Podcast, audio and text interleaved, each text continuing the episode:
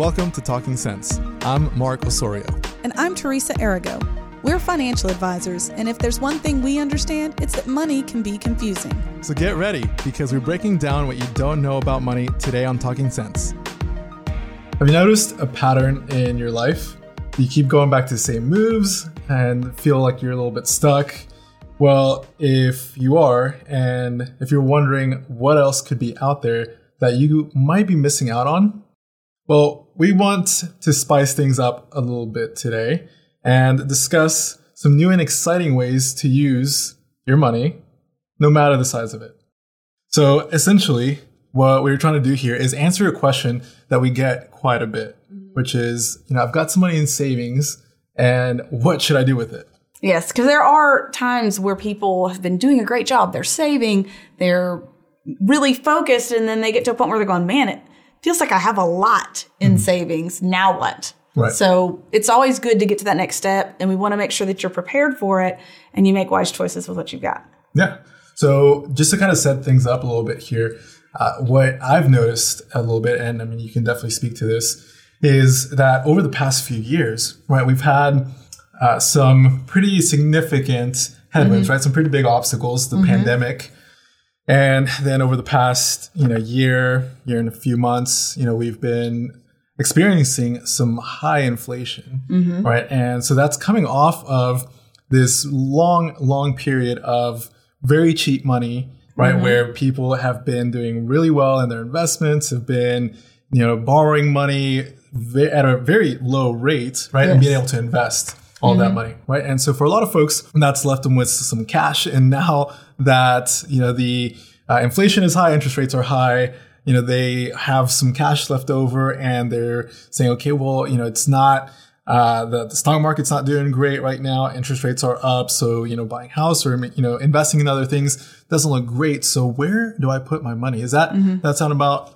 Kind of yes, like we're saying. getting that a lot, and a lot of people, you know, there's really nowhere to hide in the market right mm-hmm. now. Um, it's doing better now. Granted, it's recovered some, mm-hmm. but it's not like you're going to be able to put something in something that's a sure thing, which the market's never been that way, but it sure has felt that way. Right. And then recent volatility has woken people up to the fact that the market is a volatile thing and has to be treated with respect. Mm-hmm. And what I'm seeing you know, there's a few uh, a few opportunities, right, and a few things that that we think that you should be looking to do, right? Some habits uh, mm-hmm. to do, and then some habits to not do, right? So mm-hmm. we're going to be talking a little bit about that, and Teresa, kind of what are some of the things that you've seen people do that you should that you typically say, okay, maybe let's you know pull pull back on this. Mm-hmm. One of the big ones is keeping more cash than you need. You certainly need to keep an emergency fund, six to twelve months of your income, depending on how variable your income is, or excuse me, your expenses, not your income, mm-hmm. um, which is a misnomer. A lot of people think emergency yeah. savings is based on my gross income, but it's actually based on what you need to spend each mm-hmm. month. But if you've got additional funds that are not emergency savings or don't have an earmarked purpose there are a lot of things you could be doing with it other than just sticking it in a account. No, I completely agree. You know, I've I've seen that quite a bit. I've kind of wrestled with that concept myself, mm-hmm. right? To to figure out what is that right amount, you know, to, to keep in there. And you know, for me, I kind of gotten to that point where I understand my expenses. Uh, mm-hmm. Uh, things kind of change from time to time. Yeah. Uh, and you know, I've got um, a few side gigs as well, so you know that that kind of plays into it as well because mm-hmm. I've got to figure out those expenses. Uh, so that's been really, really interesting uh, to kind of, you know, figure out. But, you know, exactly what you said is as far as having, having a good concept of what your emergency mm-hmm. uh, fund should be based on those required expenses. And the kind of flip side of interest rates being higher is that you can also get higher interest on short term investments. So, like CDs at your bank, many of them are providing a pretty reasonable kind of attractive interest rate if you're looking for something to kind of sock it away for six months to a year without needing it. So yeah. make sure it's not your emergency fund, but those funds over and above it, that's a kind of an alternative that you could look at that maybe wasn't as attractive a year ago. Yeah, so we were seeing this really interesting thing happening in the market, right? That we we don't typically see, and that's uh, because of the the Fed increasing those short term interest rates, right? So they they increase uh, the Fed rate, right? Mm-hmm. And that mm-hmm. has a really big impact on short term rates. So basically what we're seeing is that uh, those those rates that the people can get on CDs, on bonds, uh, you know, for you know three, six, 12 months, they're pretty much the same. Uh, you know, pretty close to what you could get if you were uh, borrowing or you know saving uh, in a longer term investment, right? A mm-hmm. bond like a five or a ten year bond, right? Yes. Those- so the shorter term investments are actually more attractive interest rates. Yeah. And you don't have to lock up your money for a long time. Exactly. So that's an alternative to keeping too much cash. Mm-hmm. Another thing that we talked about was buying what are called depreciating assets. Yeah. So if you've got surplus cash, don't necessarily go out and buy those toys that you've been considering right. if you don't need them. Yeah, yeah. If they're if they're not making you money, right, then they're losing you money, right? Because it's expenses, you know, it's registration fees, it's fuel, it's maintenance, all, all the things, right? Uh, as soon as you drive the car off the lot, it depreciates. So yeah, if it's if it's not making you money, then it's probably just just depreciating. Mm-hmm. Yeah. And then the other thing you want to be cautious of, especially with inflation where it is, is, is raising your standard of living as your income increases. It, we call it lifestyle inflation a lot of times, but if you're constantly chasing spending every dollar you make, then you're mm-hmm. setting yourself up not to have the surplus that you need to work on your other goals. Right. Yeah. So if you're looking at, at your goals and trying to figure out where all your money is going, right? Mm-hmm. Because that's, a, I, I see a lot of people kind of get hung up on that. They make good money and th- they're constantly feeling like they're falling short, right? Mm-hmm. And typically that is the main perpetrator right there is lifestyle inflation. And you know, it's some things are worth it. Okay, let's just be real. We're not going to tell you never go to Starbucks if that's what you like. Although I would say if you're local, seven brews better. But you know, whatever. Um, but there have been studies done, and and one of them was done by Lending Club in 2022, and it showed that more than half of Americans making between 100 to 150,000 are still living paycheck to paycheck. So think about those things that you do spend your money on, and ask yourself, is this worth it? Mm-hmm. Do you need this item or is it bringing joy to your life? If it is, then it's probably worth it. But if it's not, maybe it's time to take some changes to work towards your other goals. Yeah. And, and I'm just curious, you know, like how how often do you see that just in in your practice as far as you know folks that that make good money, but they on on paper and whenever they get their their balances, it's you know kind of a, a shocking thing to see they're living paycheck to paycheck. Yes, it's something that shocked me when I entered this industry, honestly. When I started working with clients, I expected it to be the doctors, the lawyers, that accountants that were coming in with these huge bank account or savings accounts.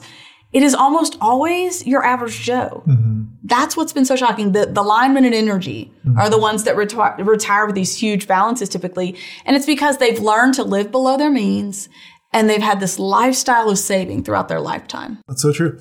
That's very true. Uh, I was having uh, dinner with uh, this this doctor friend of mine the other night, and that's one of the things that we were talking about. And one things that you know I think we uh, are trying to do a better job of as far as the financial industry uh, when we see you know folks like doctors right or like lawyers that don't specialize they they don't uh, know a whole lot about finances, so they're they seem to be almost like a perfect target Yes. for uh, for folks that you know uh, play themselves or uh, pretend to be uh, you know professionals in, in finance or you know that kind of thing, and uh, and sometimes it's easy for for them to kind of get carried away uh, with you know your your sales pitch of.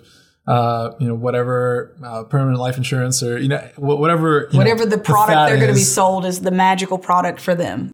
Right, right. So, um, yeah, so it's it's really really staggering, um, but it's definitely something that we want to make sure that folks know. Okay, if lifestyle inflation and if you know making sure that you're you're not you know just spending every dollar that you're making, making sure that you are working towards your goals, right? Then then that's definitely uh, something to look out for. And that might be another thing to add to this. We have three items listed as our don'ts, but maybe another don't is don't go without goals.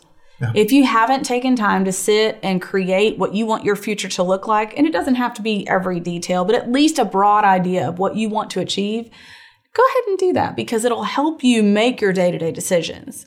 So we've talked about the things we don't want to do when we have that surplus cash. What are some things that we should do? One of the things that we want to make sure that folks do, kind of in line with what you just said, making sure that you've got goals, right, is making sure that you have you know room in your budget that you set aside funds uh, for things that you enjoy, right? So, like you said, it's not about cutting everything out, right? Uh, something that I think a lot of folks, uh, whenever I meet with them and, you know, we, we, go over their findings as far as, you know, their financials and I present to them, okay, you know, this is what the things that you should do uh, to uh, help achieve your goals, mm-hmm. right? And something that, uh, that I think they find uh, quite, quite exciting is the conversation that, yeah, you should have room in your budget. You should set aside some money to do things that you enjoy. And it's not, it shouldn't be like a, it's not like an on off switch, right? Mm-hmm. Where it's like, okay, now you had, you went from having all this fun to like no fun at all. It's like, okay, that's not, usually that's just not sustainable. You know? Correct. And most folks just can't do that. It's just like dieting. If you, if you decide that you're going to go on a diet and all you're going to eat is XYZ, you're going to set yourself up for failure. Yeah. And your finances are the same. You need to have a good plan for the good stuff for the fun stuff. Now you may have to pare it back for a while if you've kind of built a bit of debt or something like that. But even then, you should have small rewards and small moments of joy that you're providing yourself, even if that means you get to have that coffee. If you make it through your budget without overspending, you get to go have that coffee that you love to have, or you get to go get your nails done, whatever it is that you like. The concept there is plan it and do it guilt free. I think we call it planned spontaneity a lot of times on the yeah. on the radio program. Um, another thing is allocate funds other funds according to the time you see yourself using them. So think of it this way with investing, this is really, really important. If I have money that I want to set aside for a goal, but that goal is only six months away, I shouldn't treat it the same as a goal that is six years away or 16 years away. It has to be utilized based on when I plan to use it or invest it or um, planned for yeah. based on that timeline. Yeah, yeah, exactly. So we we do it actually a lot whenever we uh, we do our retirement planning, right? Mm-hmm. So uh, the further out that uh, we see somebody using a certain amount of funds, you know, we're going to invest it very differently mm-hmm. than we do, you know, the funds that they're going to need you know, next year or yes. six months from now. And there's times where we tell people don't put it anywhere but the bank mm-hmm. because if you don't need to take on risk for the timeline, then we don't want to do that in general. Mm-hmm. Um, and think about big expenses. Think about your routine expenses. A lot of people forget. I, I, I joke and make fun of myself that sometimes it feels like Christmas snuck up on me, mm-hmm. simply because I forgot to put the money enough money aside. There are a lot of things that you know are coming in your life financially, so take the time to plan for those so they don't kind of slap you in the face when they arrive. And you know that just the whole point about you plan differently whether if it's like a routine expense versus you know kind of a bigger expense so mm-hmm. uh, you know we, we like to uh, and a lot of times when we were going through like uh, just problems that we're trying to solve here you know at GenWealth we talk about if you had a big uh, amount, like an amount of sand, right, and mm-hmm. then some uh, some bigger gravel, and then mm-hmm. some rocks, right. Mm-hmm. And if you were trying to fit them all into a jar, uh, it'd be really difficult to just do it unorganized, right? But mm-hmm. there's a certain way to do it where it all fits in correctly. It's about having the right strategy, right? And I think often people go through life without a strategy, especially when it comes to retirement savings. You know, you start your job, right? You get your packet, you fill it out, you get it back to HR. You have no clue what you've just picked out. You just mm-hmm. know you're adding money. Mm-hmm. But think about what it would be like if you had a plan and a strategy for that. You don't want to panic if you've got 25 years. That's right. Now, even at retirement, you don't need all the money right away, but if you're closer, there were different steps you'd need to take. So it's really critical that you have that strategy in place. Kind of in that example, you know, the bigger rocks are the, the things that you need to focus on, so, uh, you know, and make sure that you have a plan for, mm-hmm. right? And then, you know, the other things, you know, the small gravel and then the uh, the sand at the end. You know, that's kind of the, the other things that, you know, our a spending plan is, mm-hmm. you know, just crucial to make sure that you've got, uh, that you've got that covered. Again, uh, avoiding lifestyle inflation, things like that. Mm-hmm. Um, yeah. And then what is kind of the, the last little do here? Another little trick that a lot of people overlook are tax shelter opportunities. So you have retirement accounts typically through your employer. A lot of employers are even allowing part-time employees now to utilize them. Um, and what a tax shelter means is that as your money grows, you're not paying taxes on its growth. And in some cases, you can even get it out tax free. That requires some special circumstances. But having the power of letting that grow without paying taxes every year does add up. So Employer plan is one of them. You've got health savings accounts. 529s is one option for children. Yeah. And they've got even more attractive recently with the new rules that have come in with the Secure Act uh, 2.0. We'll have to talk about those sometime. Yeah. Um, but all of those allow you to grow some money tax free for a purpose. And as long as you use it for that purpose, there's some really great benefits mm-hmm. of doing that. Yeah, and the, the thing is, you know, if we're thinking about our life as as a jar, right, and we're trying to fit in all these mm-hmm. different things, right, then retirement, our health, you know, mm-hmm. and the amount of money that we spend on health throughout our lifetime, and education, right, so college, you know, those are three huge rocks Yes. right? So those are the kind of the things that we need to be, you know, mindful of and looking to to do as tax efficiently as possible. And that's exactly what these tax shelters are meant to do. So yeah, great, great tip. So if you have cash burning a hole in your pocket, that's a good problem to have. But make sure you're doing the most with it so you're not left with remorse later. And investing according to your time horizon can be a game changer for you, but it could also require a higher skill level than what you're used to, right? Mm-hmm. So if you don't have the will, skill, or time to do it, then give us a call and we would love to assist you in that process. Mm-hmm. That's a wrap for us today. Don't forget to subscribe to our YouTube channel and our podcast so you don't miss any of our encouraging content each week. Thanks for listening to the Talking Sense podcast. And if you like what you hear, make sure to subscribe to the podcast to get all the newest episodes. The GenWealth team is available to you 24 7 at info at getreadyforthefuture.com or call our offices at 866 653 PLAN. That's 866 653 7526. And while we like to have fun here, we're also financial advisors, and that means disclosures. You should personally consult a financial advisor before making any investment, and no strategy can assure success. GenWealth Financial Advisors is an Arkansas registered investment advisor with securities offered through LPL Financial, member FINRA SIPC.